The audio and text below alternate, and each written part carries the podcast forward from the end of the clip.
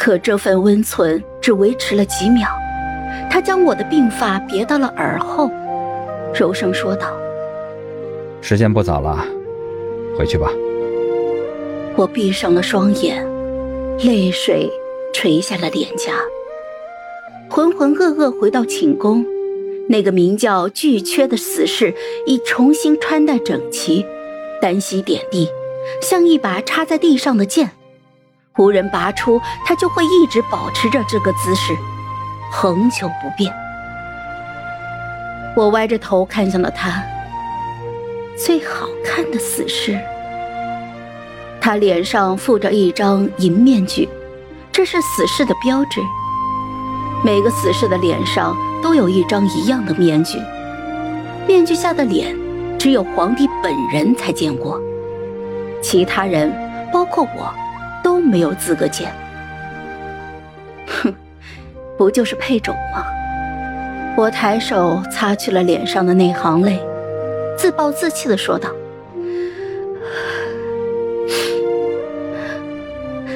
继续吧。”听见了我这声吩咐，巨缺从地上站了起来，像一座山平地而起，又落下巨大的影子，将我笼罩。我在这片阴影之中，情不自禁地往床内缩了缩。他也许将这当成了我的邀请，不声不响地走了过来，双手放在了我的肩上。您叫我停，我就停。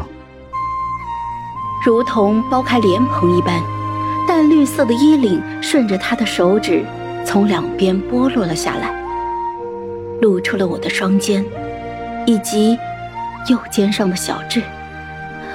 天！他竟然真的停了下来，退了回去，重新跪在了地上。颤抖的手指将衣服拉回了肩上，我望着他。我叫你停，你就停。皇上那边，你怎么交差啊？他道出了四个字：唯死而已。我忍不住笑了起来。哼，你对他不忠，你这是在抗旨。他没有承认，也没有反驳，仍旧沉默的跪在地上。我却忍不住哈哈大笑起来。因为他现在的沉默也是不忠。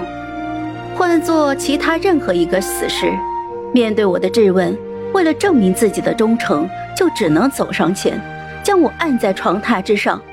不管我如何哭闹，如何下令，他也要完成皇帝给予的任务。哼，南皇竟把你这样一个死士送到了我的面前。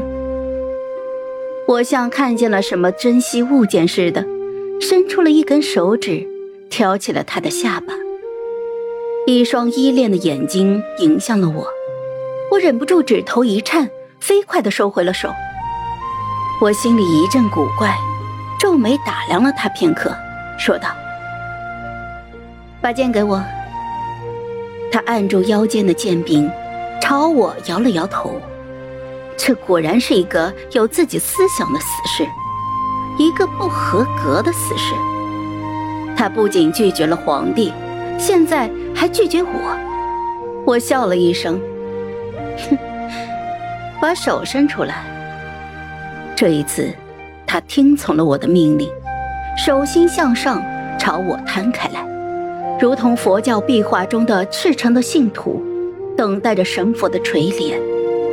我反手拔下头上的凤簪，狠狠地扎进了他的掌心里。簪头没入，血涌了出来，沿着他的掌纹落在了地上。换个人，此刻早就已经痛叫出声了，或者喊娘娘饶命了。我看了看他，只见这面具之后的眼睛，由始至终，都落在我的身上。里面写着“无怨无悔”，我忍不住深吸了一口气，拔出簪，背过身去。血珠摇摇晃晃，于簪头落下，滴在了雪白的床褥上，似一瓣落花，似一抹胭脂。我用尾指将那滴血珠润开，回过头来，淡淡的吩咐道：“回去告诉皇上，就说你已经完成了他给的任务。”好了，本集故事就说到这儿。有什么想对我们说的，欢迎在下方留言。那我们下期见。